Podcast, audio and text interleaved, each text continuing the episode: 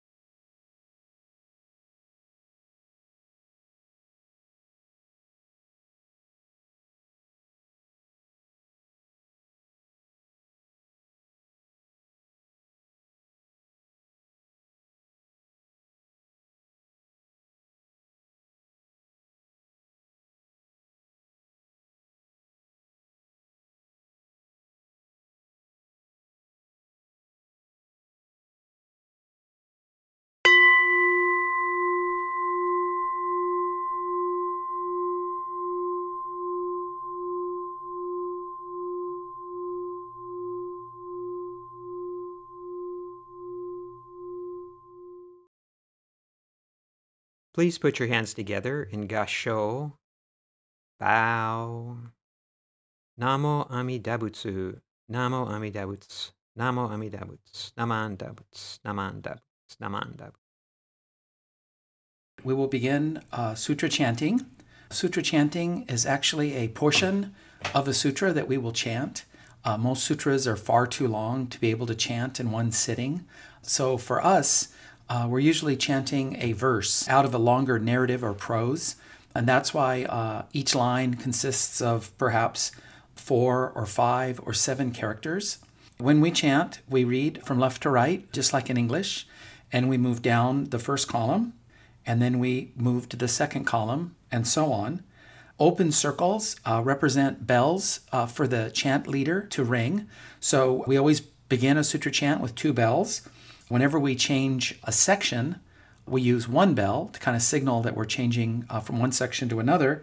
And then when you end a sutra chant, you always end with three bells. Each syllable here is written in Romanized characters, English characters, and each syllable here represents a kanji, a Chinese character, and it's written phonetically. It's the sound of the character.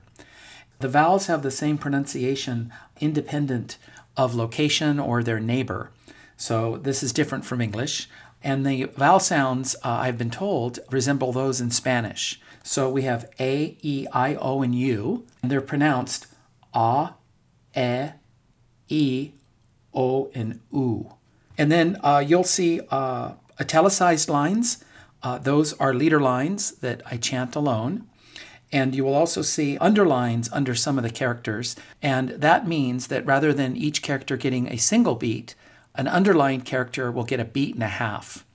And to kind of make up that little extra time, the next character in line will only get a half beat. And what you do is you don't really concern yourself too much about the meaning of what's being chanted. This isn't flashcards. We're not trying to learn something. This is a ritual. And so we chant together as a feeling of oneness. Don't worry too much about how you're doing. Be aware and mindful of each character. Uh, this is a form of meditation uh, rather than silent meditation. We're meditating through sound. So, you know, you see the character, you say it, you forget about it, you move on, and you say the next character. And over time, it becomes effortless, and you'll begin to memorize it uh, without realizing it. We will now chant Jusei-ge.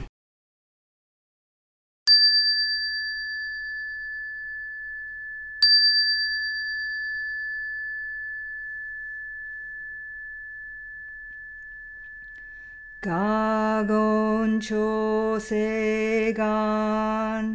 희시무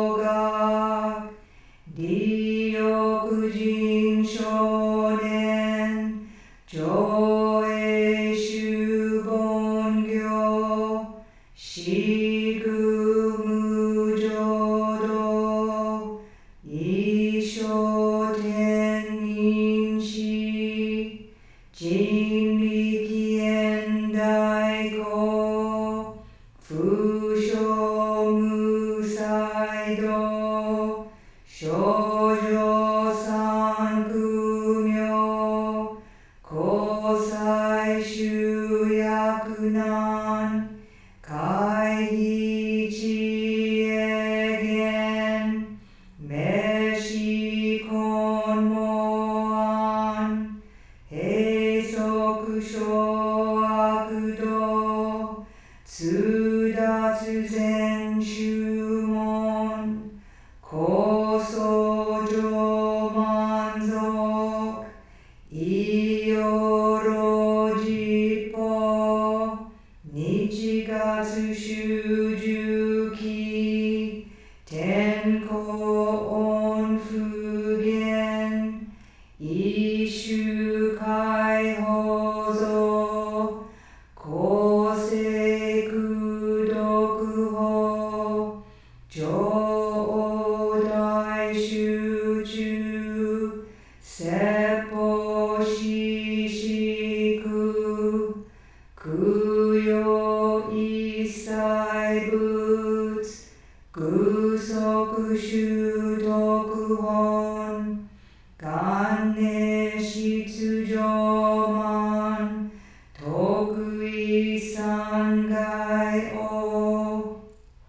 여붙음을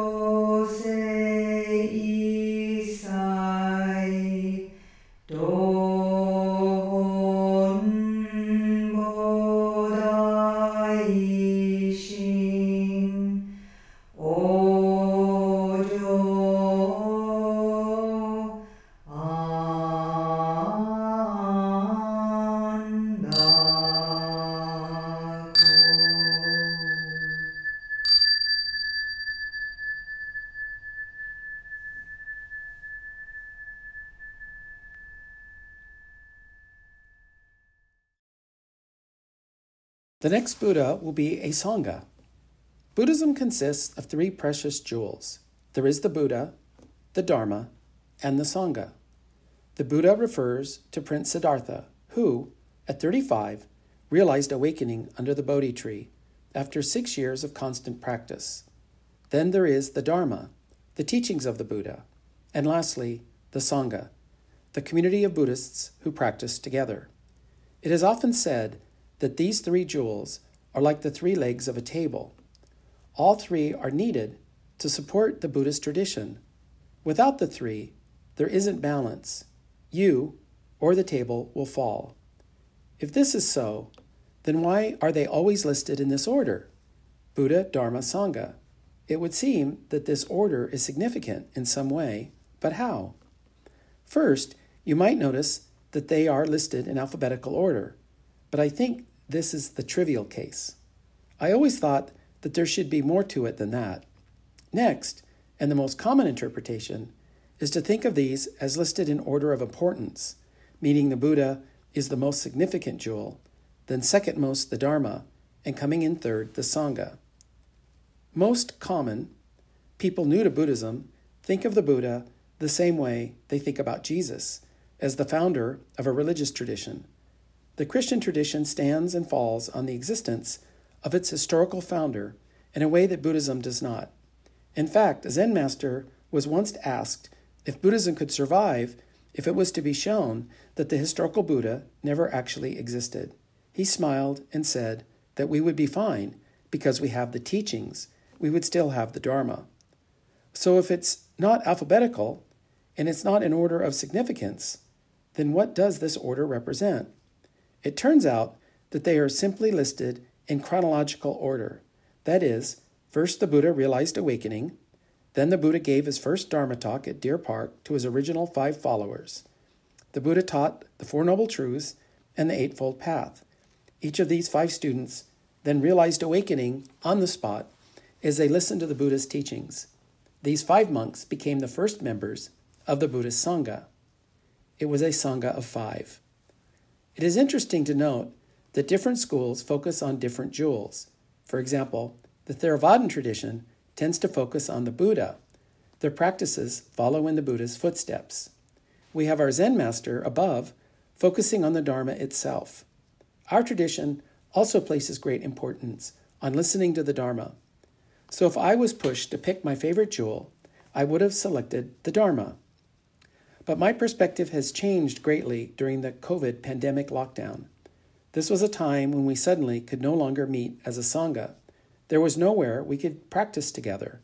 The immersive communal experience in the Hondo was no longer available to us. It was then that I found out how vulnerable Buddhism is when we can no longer meet together. This is something that cannot be replaced.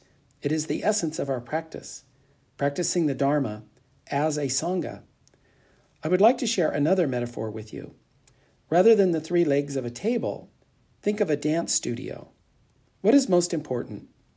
I think many would say that is the dance instructor that is most important. Surely you would want to learn how to dance from the very best teacher. But then, what about the music? Wouldn't you want to be able to select from the best playlist? Wouldn't you want to learn all kinds of dance, like jazz, hip hop, classical, and modern? Wouldn't you want to feel the beat surging through the dance floor? Okay, then perhaps it's the music that is most significant. Without the music, then what use would the teacher be? But we are still forgetting one very important additional factor that is, the other dancers, your friends, your colleagues, your partners. It is very unlikely that you will dance alone. You always need a partner. A chorus line must always dance together as one. It is the other dancers that make you a dancer. Dance is a team sport. Without that, there is no dance. So, more important than the teacher and the music are the other students who train with you. It is the community of dance that is most important. Dance is a team sport, and it is your teammates that lift you up and inspire you. It is the dancers all around you that are most important. I now believe that the greatest strength of the Orange County Buddhist Church is our Sangha. It really is our most valuable jewel. Now that we are entering a new year, and when safe, I trust that we can all make returning to OCBC in person a priority in our lives, just as it was before the pandemic. Thich Nhat Hanh once predicted that, quote, the next Buddha will be a Sangha, unquote. I think he is correct. This is why my new, most favorite jewel is now the Sangha. I will now treasure it forever. It is in the Sangha that the music and the Dharma can be heard. Thank you very much. Namo Amida Butsu. Namo Amida Butsu. Namo. Today's program was presented and produced by the Buddhist Education Center of Orange County Buddhist Church. This podcast is copyrighted 2023 by the Orange County Buddhist Church, Anaheim, California, all rights reserved.